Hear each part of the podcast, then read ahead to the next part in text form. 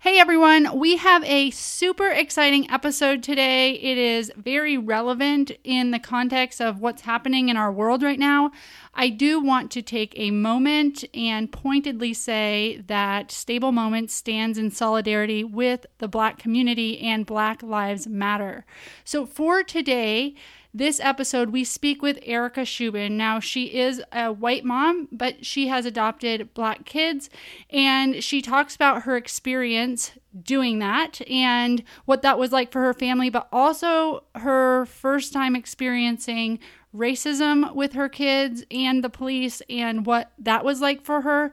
It's not very often that white people get to be in such proximity to racism and actually feel the effects of it. So I thought her perspective was really helpful uh, to understand uh, what it's like for this mom to have to raise her black children alongside her white children and what she has learned from that experience. So I think it was super informative, and I will just let her do the talking because she does a great job. All right, here we go.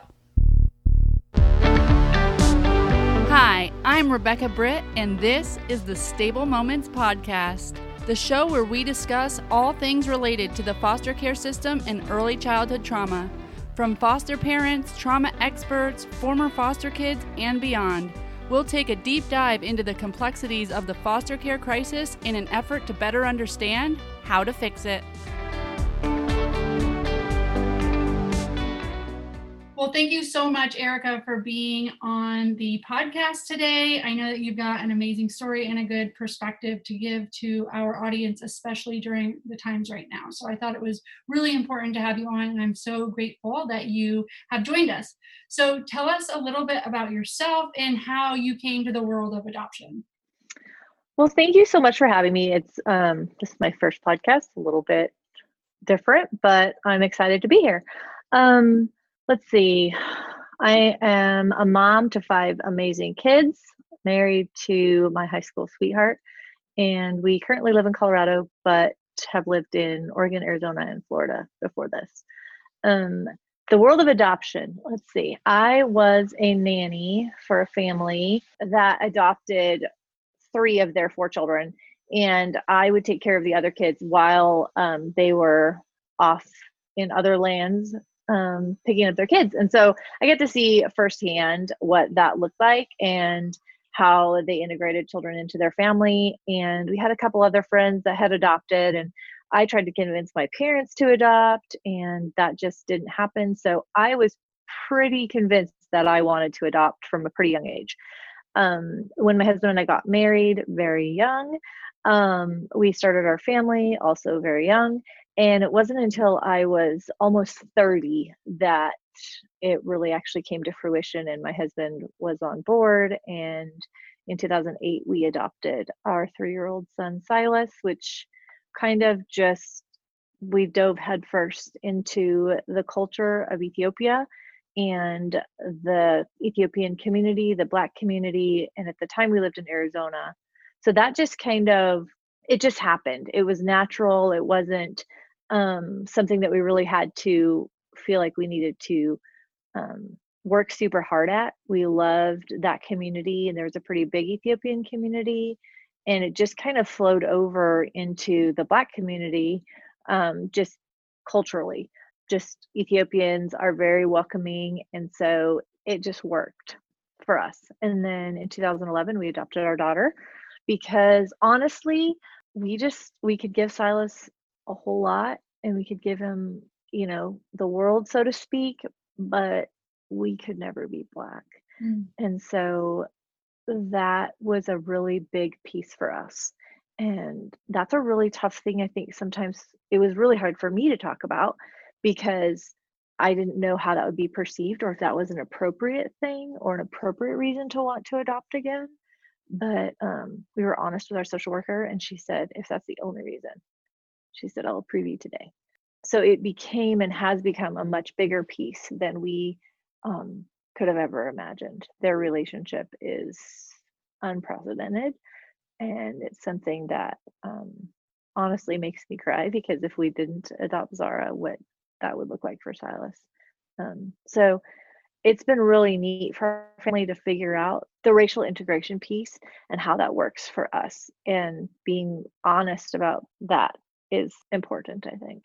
So yeah. that's a really long answer for a very short question. Well it was it was a big loaded question. Um, no well well that's great. So tell me a little bit more about how you came to realize that not being black mattered to your son and that representation mattered within your family because we hear all the time representation matters and we heard from um, i don't know if you follow raising cultures um, but she is a woman on she has a big facebook following. She's a black woman that adopted a white baby. She's also adopted other children of different races but uh, she's gotten a lot of like why would you adopt a white baby and you should help your own? And just and a lot of white people calling saying you've stolen this baby and like the cops coming oh wow. and like she's a therapist her her husband's um, a police officer and they're an awesome family and they they have a very cool page where they go live like every day and show their just their family happenings.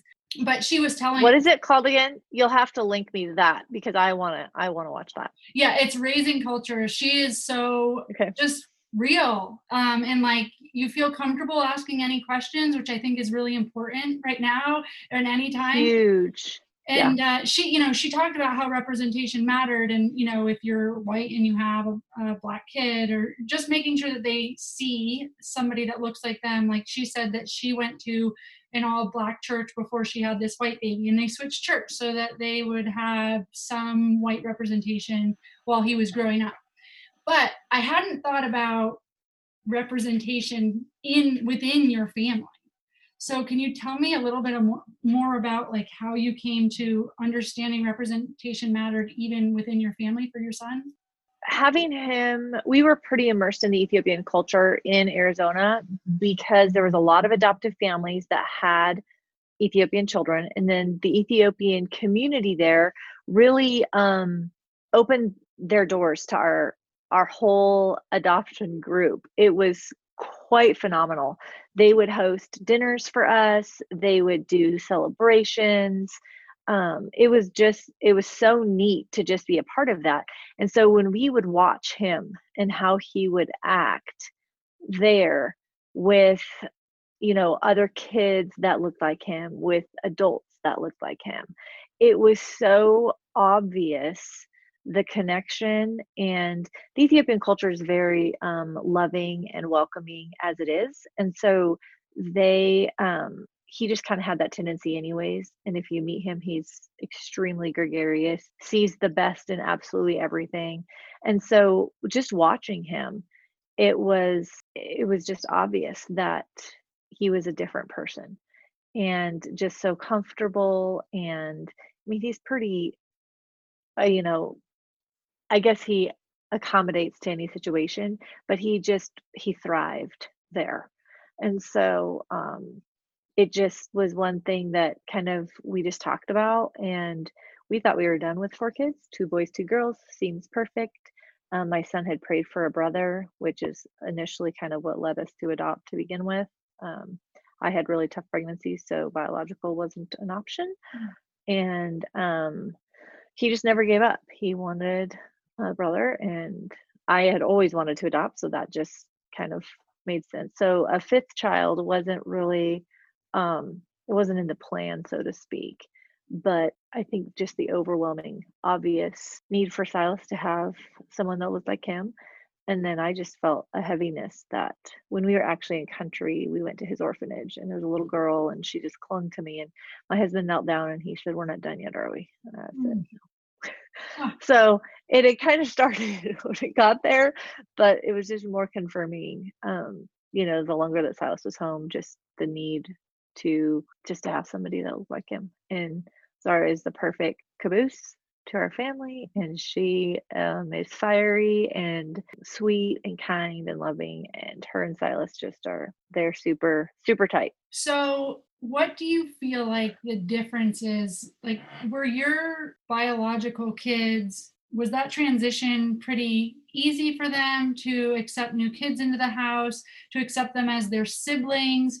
And for you, what role has race played in that as far as family conversations or different things that you would do differently if you if you feel like you had adopted white kids out of state's custody? Like what role has race played in in adopting? So I think um we have a little bit of a unique story in with regard to that. We knew going in that we were um, making some choices that may not be looked upon as positive. Mm-hmm. Um, but in fact, we didn't tell our family that we were adopting until we were approved and our home study was halfway done. I get it. Mostly because um, my husband is full blooded Russian and in the Russian culture, you marry Russians marry Russians, mm-hmm. and so his parents um, left the really strict church part of it. So people had we, I mean, obviously I'm not Russian, so we um, they all married out, but crossing uh, racial and cultural bounds was going to be another another thing. so um, while our immediate family is completely supportive and um, loving and all of that. And in fact, everybody is on the outside. I know that it's it's definitely a it's not an easy topic to discuss even even now. Like it's not a it's a tough one. And obviously um for us it's been a journey to get to the place where we are. I was raised that, you know, love sees no color, but my my dad had some some innuendos that he used that would not align with that belief system. Mm-hmm. Um, so it wasn't until, you know, honestly, we adopted that I realized there was more than it was actually our training classes, our adoption training classes that we went through started that conversation really that it's not really a love sees no color thing. Mm-hmm. And so I think for us, we raised our kids that Jesus loves me, this I know, and also he loves all the little children of the world. And so for our kids and for us, it wasn't an issue at all. Now, were we nervous about teaching our kids the difference between black and white and all other races? Yeah, of course. And we've raised the kids, all of them, equally with regard to um, how they're seen in our family and how we see them and how God sees them and how the world sees them from our perspective. Mm. But we've also had to be really honest about how the world sees them. And I think we have gone with the we are raising strong black men and women we're raising strong uh, white men and women um, and also just we're raising strong women and strong men mm-hmm. period so while we have to talk about things with our black children that we don't have to talk to our white children about we do it in an all-inclusive way mm-hmm. like hey we have to have these conversations with silas that I don't have to have with Skylar because I don't worry about Skylar in the same ways that I worry about Silas. Mm. And and also just having an open and honest conversation with all of the kids in general. And so my bio kids are extremely protective. Like really protective. Um, but likewise, my son from Ethiopia is very protective of all of his sisters even though he's the youngest boy. So there's certain things that race, skin color doesn't matter. Like the boys protect the girls, just they just do. And I would almost say Silas might be even a little bit more protective than Skylar, just different personalities or whatever, but it doesn't have anything to do with, you know, skin color. Sure. So I think there's things that we discuss openly that are just personality things, and then there's things that because you we are raising you to be a you're going to be a black man when you leave my house you are no longer under the protection of uh, uh, our white privilege to be honest right. like that's and that's a rough that has been a rough path to to get to like as a family just you know because it's so politicized and you have to separate the politics with the facts. Mm. And so when I think because of our story and when that actually happened, it was so eye-opening for us mm-hmm. because um, I saw it in a way that I never had. Yeah. One of the, the again, the woman from Raising Cultures. Well, not only did she talk about this, but we had a white family on that had has adopted uh, black kids, and then we've had Raising Cultures on, who's black family that uh, that raised uh, has a white son, and both families said that they had to prepare their extended family for like we are about to adopt somebody of a different race and like the racist stuff isn't going you know for the white family they said they had to you know tell grandma like the racism or racist stuff has got to stop or it won't be allowed in our home. And you know kia from raising culture said that she had to tell her mom like you're gonna love this white baby just like i love this white baby. And um, so both regardless of which race they were they the the families had to talk to their external families and say like yeah this is this is what's going to happen. And it, it kind of changed things a little bit in their dynamics as a whole, which which was a great thing. And and the other thing that you just brought up that reminded me of that raising cultures interview was kia had said like yeah it's great black kids being raised by white families but at some point they're black in america yes so like if you haven't gotten them the representation and you haven't had those conversations and they haven't had a moment to um, understand all the dynamics that that means. Then when they're you know alone in new york at college and they realize what it means to be black in america it can be traumatizing. Um, yes. so it's really your job to to prepare them as much as possible for that. And you know hopefully we raise awareness within a community where that can lessen and lessen which is what we're trying to do now. But so you just alluded to it which is the story that you which is the reason why i reached out to you. So it's the story that you shared on social media um, the great post about you you experiencing the racism that your son and daughter experienced. So can you tell us a little bit about that story? Yeah um we lived in florida at the time and you know i say affluent but it was it's a white community with decent amount of um diversity but still you know, a pretty where there's money, there's just, you know, opinions or whatever. So I had had a thing about not wanting my kids to go door to door. I don't really like it for any of my kids, but I always let my kids do it, like whether they were selling candy bars for school or, you know, whatever, cookie dough or, you know, all the things that they do. But for my youngest two kids, um, I always made one of their older white siblings go with them. And not because I didn't trust them or think that they were responsible or anything like that. You know, there's a piece that for a while they were just little, but the other piece, even as they got older, when I would have let my other two go, um, I was concerned about their their skin color and how you know what could happen, and so I was very cautious about that. Um, my husband probably thought I was a little bit too cautious, but so the first time I let them go out. And we've lived in the neighborhood for seven years at that point. So people knew our family. And they went knocking on doors because my son, you know, little boys go through the desire to earn money and to work hard. And, you know, he he wasn't getting enough work at home. And so he wanted, he really wanted to go out into the neighborhood. And that's just how he's wired to um, and so a neighbor had encouraged him and he just could not let go of it. And so i finally relented and i said that's fine but you both have to go together and you have to stay together. And you know you knock on doors and if they're not home then you leave. And you know just gave them some basic for me it was i was preparing them for the world but also because of their skin color. I was definitely i was concerned. And how old were they they were 9 and 11 okay. And um you know it was you know it's a beachy town you know what it's like it's small and and it just our neighborhood was it seemed it's safe is how i i thought at the time.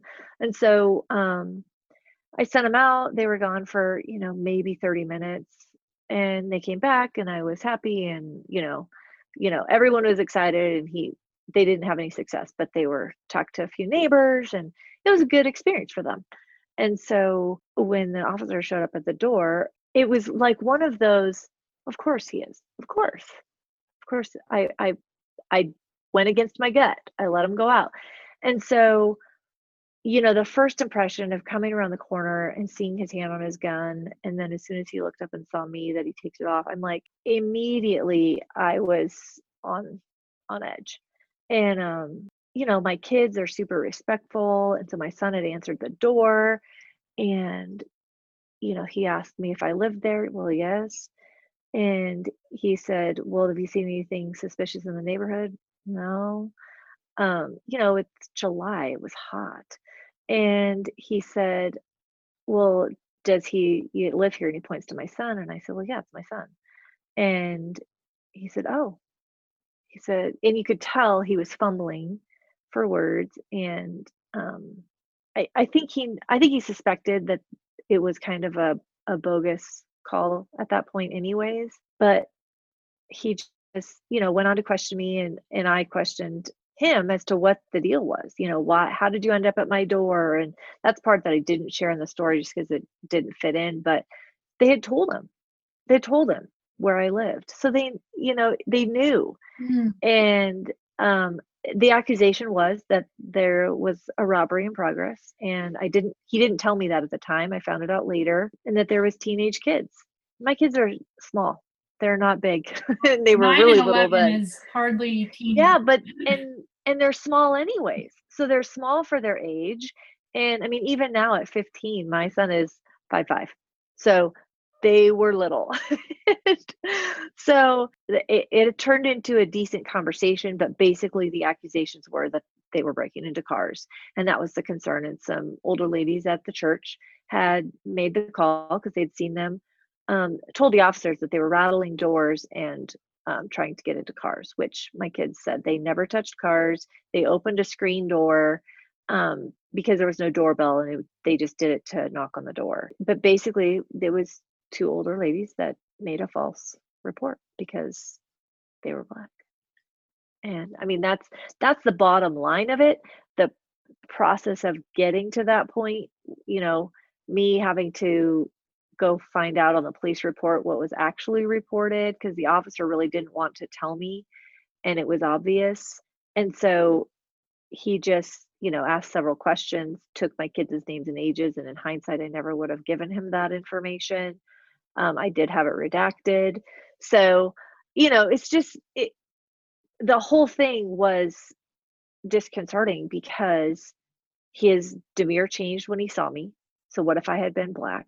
Um, he didn't want to admit that it was a race issue, but when I pushed it, yes. So it, it it was just not a it wasn't a good feeling, and it took a long time to process that and to deal with the wounded hearts of my kids because um, they heard it. And I tried really hard not to make it sound like race in front of them. But as soon as the door closed, they burst into tears and they said that was because of the color of our skin. Mm. And so they knew it, you can't hide it. So, up until that point, I feel like I had really protected them, so to speak, right, wrong, or otherwise. But it was a gaping wound at that point that we had to address. Yeah. I feel like it's easy for white people to jump onto the police brutality uh, bandwagon. That that's the yeah. only problem here. Right. Um, and it takes accountability off us. We can just say if we would just get the police right, then racism doesn't exist. I guess.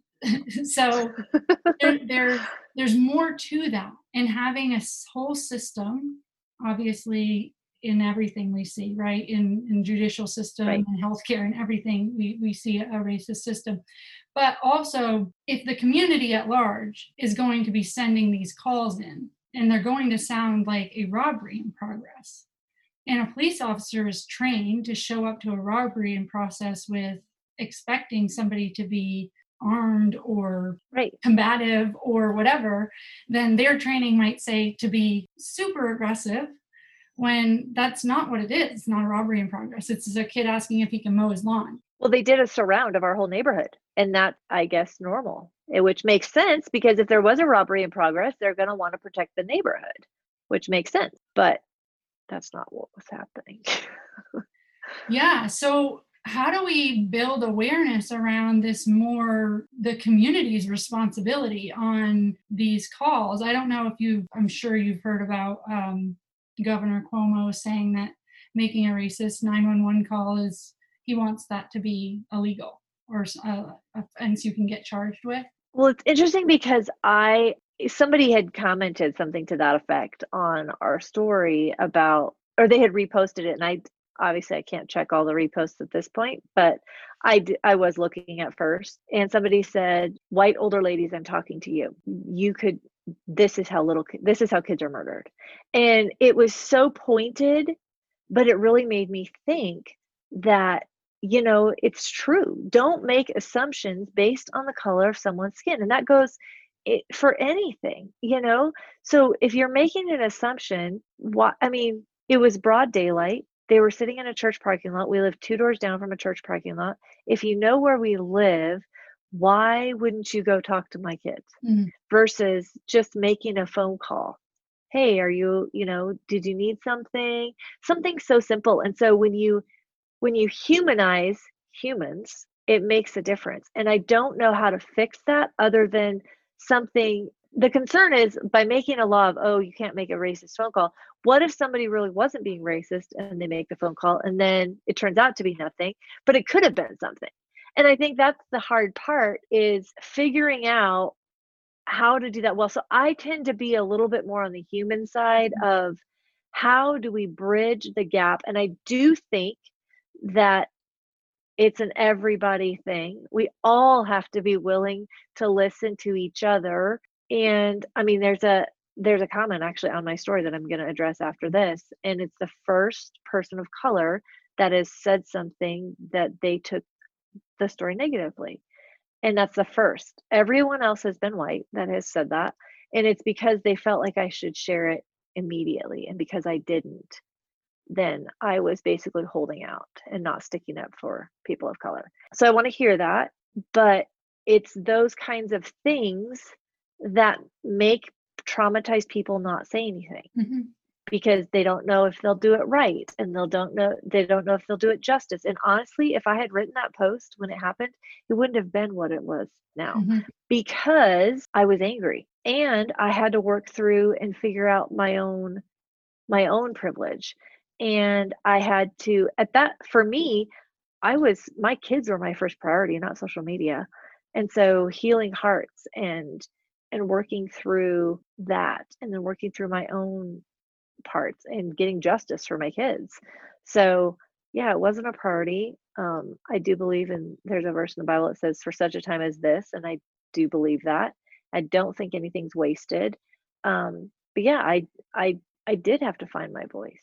And I think that that that's the part of listening from the you know the white people side to the people of color side is that we both have to listen to each other and i think that that's something that um, like be the bridge they i don't think white people have listened to black people for a very long time. So i think that we get to shut up and listen. Mm-hmm.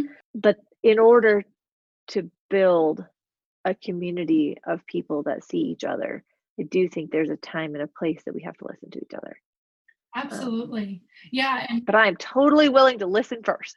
Yes absolutely. And and um have you have you read Glennon Doyle's new book Untamed? I don't know if you've heard about it. No, I haven't. Um, I've she yeah, it's like it's a big buzz book right now, but there is a chapter in it. It's good. You should read it. It's it would be worth your time. But I've read her other stuff. So yeah, well, this is probably this is her being like, who what was I thinking? Writing those other books, but because she's her most authentic self now, I guess, uh, is kind of the point of being untamed. But she does have a a chapter in there called Racists. And it just talks about how she like came out to do this work and she was gonna like talk about this with her white audience and da, da, da, and like she got called racist for thinking that she could teach this, you know, that she should really be passing people on to uh, black people that are already training on this and already talking on this and actually getting their perspective. But she also acknowledges that just stepping out into this work you're going to be called racist uh, you're going to be called out for your privilege like you're going to take some hits. And she said it's really easy to just recoil into like our, our privilege is actually that we never have to say anything you know? We can just recoil and right. pretend that things don't exist. So she said that's like the the struggle of the work is like continuing to show up regardless of of how many times what you kind of think. get shut shut down yeah so I thought that was good. And yeah, something else that you brought up, I agree with you that the first thing I thought of with the Governor Cuomo thing was like, cool. I wonder what Erica thinks about that because you don't want people scared to call right. in a crime and being completely honest like my um, husband was a police officer in atlanta for years and black lives matter the first time black lives matter really came on the scene he was in atlanta and like the pressure was so strong that it was almost like we don't pull over black people it was like we don't yeah. and we don't enforce crime we don't enforce law or whatever because we're nervous about this interaction um, and how it will be you know construed or whatever so then you start doing a blind eye to to crime right. that's being done by certain people so it's like that's not the direction we want to go in we do need to be able to and i mean even when you were talking about sending your son out and being like well you know because of the color of your skin you weren't saying this out loud but in your head you're thinking because of the color of your skin yeah. i might not want to send you out and then me i'd be like oh my gosh am I being ra- is that racist? Like you can't have the same experience that my kid can have because right I'm overprotecting you because of the color of your skin. So I don't know. It's a constant battle of. I mean, I think as a parent, anyways, you have a constant battle of, oh, am I going to screw the kid up? Oh, am I going to do this right or wrong? And I think it's just extra stuff that you think about, especially as a white mom. I don't know. I mean, I think that's the part. Like, I feel like, oh, now I see what black moms feel like mm. because it is you know the that's just the way that it is for them. Like there's not a you don't have the comparison of oh well my white son i didn't have to do that. Well no they just have black sons. And so i think that's been eye-opening for me too is that this is just their normal. And so for me that part has been heavy hitting i think because that's the part that you know we don't necessarily see or think about. And and that's the part where it's like wow that that's unfair. That shouldn't have to happen. They shouldn't have to worry about i shouldn't have to think about the different skin colors of my kids as to whether or not they can do something.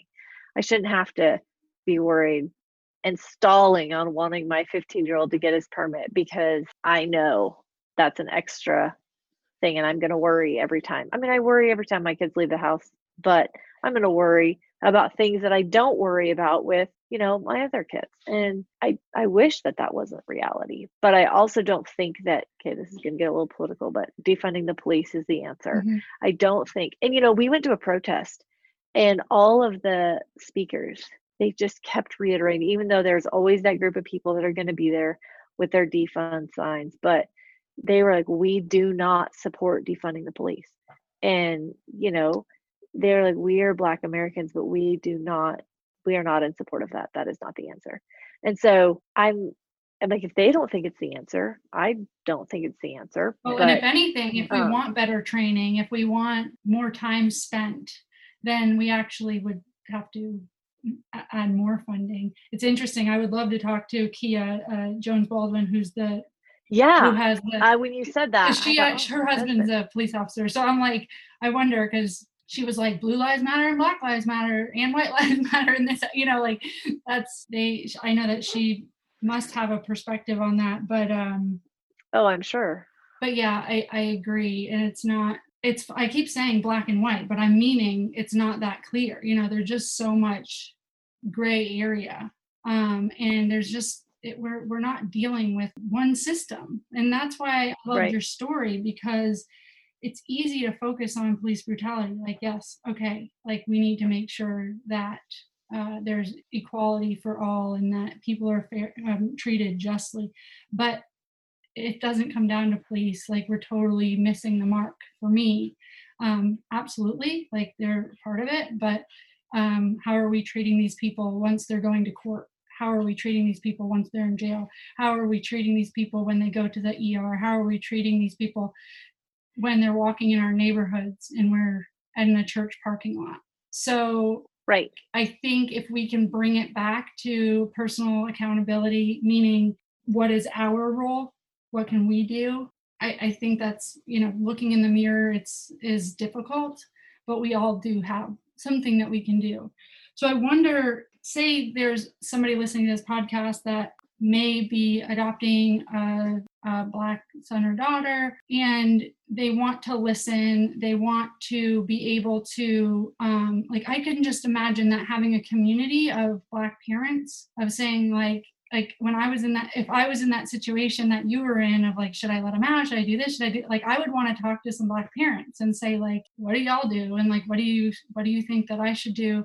Um, so are you able to find those resources? And do you think that that's something that uh, white families could find? Because i feel like it would be really sad if there was just no way to kind of get that community around you and then you were really just like a white family with a black child and then all you had was a white community around you.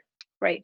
I think it's super important. That has been more difficult for us here. Um, we are actually in the process of just building some authentic um, community, um, specifically with people of color, and that has been a neat thing to see happen. Um, we actually, I have a good friend that we met um, through Starbucks. I worked there super part time, and she was actually uh, my old manager, and she is married to a biracial man, and he has wrestled with. He doesn't belong in the black community. He doesn't belong in the white community. So we've had some pretty open conversations about that and he would love to mentor. And so it's just kind of happened in a, a neat way that him and Silas are very similar. And so I'm so thankful for that relationship. Um, and it's building and growing. Um, but it's very important that you seek it out. And, and it's not weird, and the Black community is going to respect it. I've never had anybody think negatively. Like, we purposely um, we don't take our daughter to a um, a white salon. We take her to a black salon. We don't take our son to. He has dreads now and he does them himself, but we have never taken him to a white salon ever.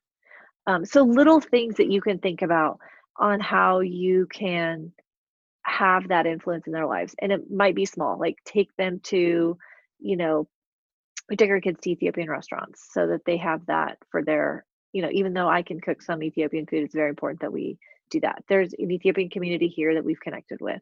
Um, so just having them integrate in ways, find a black mom that will give you advice. Um, I had the privilege of going to adoptive adoption um, retreats every year for seven or eight years, and there was a black mom there, and she would regularly. She was a speaker, and she would she's so open. She talked about hair care. She talked about, you know, teaching your sons and what's appropriate and what's not, and all of those real things that she thinks about. But she's also just very nuts and bolts. She's super honest, um, raw and real. And, you know, she's like, yeah, no, my son is not going to wear his pants hanging down low. He's not. And so, you know, just having somebody that's willing to talk about those things is really, really important. And you can just bounce things off of them and, you know, even just teenage talk, you know, among black kids. And then you have the white kids that think they can talk like that too. Mm. And it's like, her point was no, it's not okay ever. It's just not. Mm. Don't do it. And so I learned a lot from her. Mm. And so I think it's imperative that you find it. And if you can't find it in your community, there are Facebook groups all over the place that will, you know, help you with your daughter's hair or they will talk about black culture or talk about what's appropriate and what's not. So if you don't have it find it. That's the best advice i can give. Just you've got to make it a party are there particular ways that you have been able or tried to bring awareness to your white friends and family? Yeah most of them didn't know about that story. Wow. So that was a pretty big shock. Our friends did. We had a i mean we had a group of you know like our inner circle and then adoptive parents that we that did know prior but no our family didn't know. And a lot of it was because i knew that it would be a difficult conversation and it it's ongoing. I mean that's something it has spurred conversation for sure. And i think it was a, a little bit of a tough a harsh wake up call yeah. to you know because they know our kids. And so if it could happen to them it could happen to anybody yeah, it's interesting when we have a personal connection. Yeah, it changes things. It does. And it's like, well, that is all of these people are just, you know, your neighbors or the people that you go to church with. Right. Or, I mean, we, the personal connection really isn't that far. And it's funny when things happen close to home, we go like, well, this isn't right. And it's like, right, it hasn't been right right like now you get it because you can put a face and a name and you know the character and you've grown up with somebody or whatever so I think that that is probably huge in the not only the ripples that you've been able to make, you know, just through Facebook, um, but but yeah, within your your friends and family. So I ask everyone that comes on the podcast how we end the foster care crisis. Now you are you're an adoptive mom that you didn't go through foster care, so um, I think to be more. I do have a. I have a pretty. You're like I have written this answer out. Rebecca. hey, you asked me the question. You asked me an email. You okay, me. I'm ready. I want. I'm so ready. I'm so ready. I want to know because it's the reason why we started the podcast was I I I wanted to listen. So yeah, let me know. So I would totally we have long said that eventually some point we will probably foster. Probably sooner than later. We have a lot of friends that um, are foster parents. I am actually a CASA for the state of Colorado. Uh-huh. So while we haven't personally fostered, we have close friends that actively do. So I think personally the church is a good start. I think that the church has a big call to action and it's um, at our church in Florida. I was actually the head of our adoption foster care ministry. And I think that that is a, a big part, getting the church in action, putting their money and their action where their mouth is and doing what they say. And, and if you're pro-life, you better be pro foster care. Right, pro-life after birth. pro-life period. If you're pro-life you better be actively seeking ways that you can get involved. And i'm not just saying take kids into your home. I could go that far but that's a that's a hot topic. So i think that if you're not fostering then you can support families that are. You can um, support organizations that um, help to license foster families. You can um, donate to help set up homes. There's so many ways that you can get involved. And being a voice um, i'm a casa because we aren't fostering right now but i get to be a voice for the kids and that's my only job. My only job is to advocate for kids. There are not enough casas not i think every kid should have a casa. Those kids don't have they don't have much of a voice. And so having somebody that's not the foster parent that may have ulterior motives or the caseworker who just is overwhelmed and overburdened to have a person that sticks up for them. So I think that's a piece. Get involved somewhere. Stop making excuses and get involved. There's something that you can do, um, even if it means not having kids in your home. But I do think that if you are able, then being a voice, being a bridge. Again, I think that are you on the Be the Bridge group on Facebook? It's um they actually have you have three months of silence. You can't post or anything on the Good. group, which I think is great. Yeah, it's just about listening. But I think that an openness and an honesty to a work to keep kids in families. I think that's one piece. I think foster care is there's such a huge need, and I think that if there's families that are willing to walk with families to get their kids back, I think is a huge piece because a lot of times it's out of a socioeconomic status um, it's out of poverty and, and just a, a lack of knowledge. And i think that it's important to go into being a foster parent as wanting to unify families versus adopt. You know what i'm saying? There's always you can adopt from foster care but there's always a piece where parents if they want their kids back you need to be willing to walk the hard with them. Right yeah there's the, the intended purpose of the system is to, yeah. to rebuild families and and of course, the kids that have had parents' rights terminated, they certainly need to be adopted. But yes, yeah, I, I love your answer, and I love you saying starting with um, churches. Uh, we had Jason Palmer and his wife, who are foster parents, adoptive parents, and he said what triggered him to adopt or to start uh, fostering was he was in the car and heard some statistic that was like if every if every church had just one family fostering that there'd yeah. be no foster care crisis yeah. and um he was like that's insane and he got like all angry at like these church members and then he's like what am i doing yeah, you know so then he did he turned yep. around and started fostering and he's adopted kids and he has a podcast as well uh, called Foster Care An Unparalleled Journey. So that's interesting. And my goal in the near future is so Stable Moments is a mentorship program. It matches up a community mentor with a kid, and right now a horse to do equine assisted learning to develop life skills. Um, and they meet for one hour a week for 10 months, so the whole school year. And then they can That's do so it. Cool. They can do it again and again and again for however many years they need to. And a lot of times we will have like we want male mentors to be with boys that don't have father figures. We want you know different races to be with kids. If, if the kids in a community where they don't have um, they don't see you know black men often and there's a black kid in our um, program we'll match them up so that they can have a mentor. But what i've been working on is what we found is i thought the horses was like the magic and we found that horses isn't the magic horses are really cool and horse people love horses but the the magic is actually mentorship it's the kids showing up and seeing a person over and over again that wants to hang out with them that's interested in them that pours into them that builds them up and builds their identity so i'm I've already done the hard work because creating a program with horses is way harder than creating one without. So I can take the same structured model with the plans of care and the color coded activities and all of that, but launch it to churches.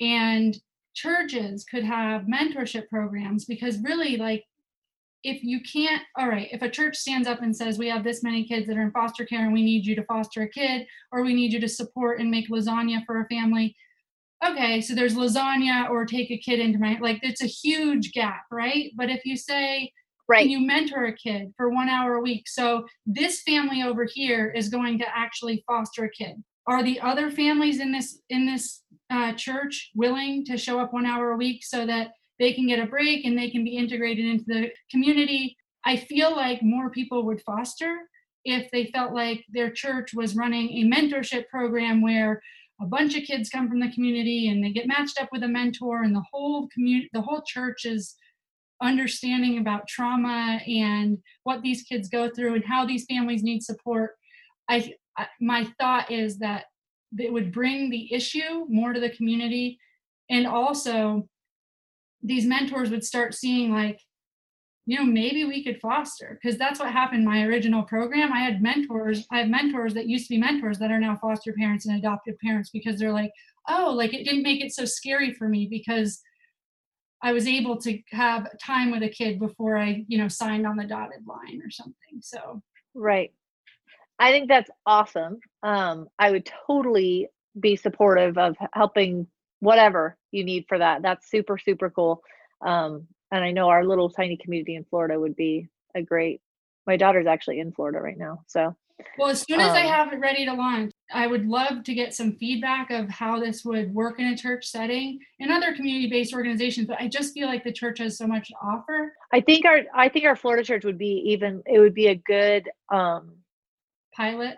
Yeah, I do because we have a lot of foster families there yeah that's really exciting because i know that i god keeps calling me like the, that that's the next that's the next thing break into like you don't need horses and people can meet with kids and it's really structured so that you actually work on individual life skill goals that that kid needs and i bring my social work background to it but i don't make it clinical it's just people hanging out with kids in a way that develops life skills that hopefully they'll make healthy transitions into adulthood. Yeah, I think there would be a good um, that you would there would be a lot of good connections to really even spearhead that to make it take off too.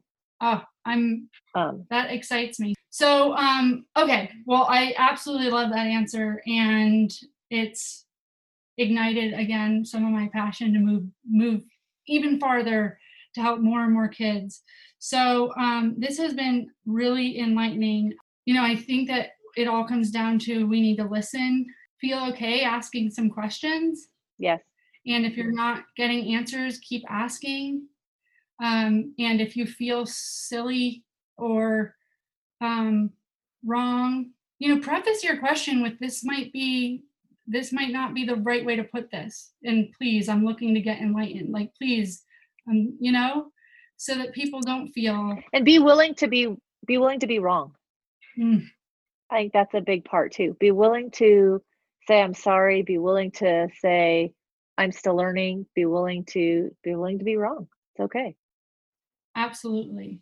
Yeah, and thank people when they open your perspective um, for sure. You know, we all are always learning. So all right, well, this was really helpful. Thank you so much. I think our listeners will love this. I know that we already have a bunch of foster adoptive parents that do have interracial families, and I know that they also, you know, there's plenty of people that are looking to foster, looking to adopt, and who knows, they might get a call at 3 a.m. and now they have a, a, child of another race sitting in their home. And so these are the types of things that will help prepare them. Okay, awesome. Thank you so much. Thank you. Bye bye. All right, have a good day. Bye hope you guys really enjoyed that episode. I thought Erica was great and brought up so many good points, points that none of us could know without having her actual experience. And it reminded us all that we need to listen. And I get it. As a white woman, I often feel like I need to choose my words really carefully. And I know that words matter, but you can't be so afraid to say anything that you don't ask critical questions to educate yourself. And more importantly, listen. Figure out a, a avenue where you can listen to women of color and listen to people of color and understand their experience in the world. Believe it or not, we don't have to have an opinion. We don't have to formulate an opinion before we have gotten all the information that we need. And right now, most white people don't have all of the information that they need to form an opinion. So let's let's do that time. Let's do that research and let's listen. All right, you heard me talk about wanting to bring stable moments to churches. If you happen to have a church family that you feel like stable moments would be a great location for, reach out to me, Rebecca at stablemoments.com. And I would just like to start compiling kind of a list of contacts so that I could work with some churches on probably a pilot program so that I could get some feedback and I could really work one on one with them to make sure that it can be successful and sustainable. As always, please leave an Apple Podcast review. If you can, share this episode with anyone you think it might help, and I will see you guys next week.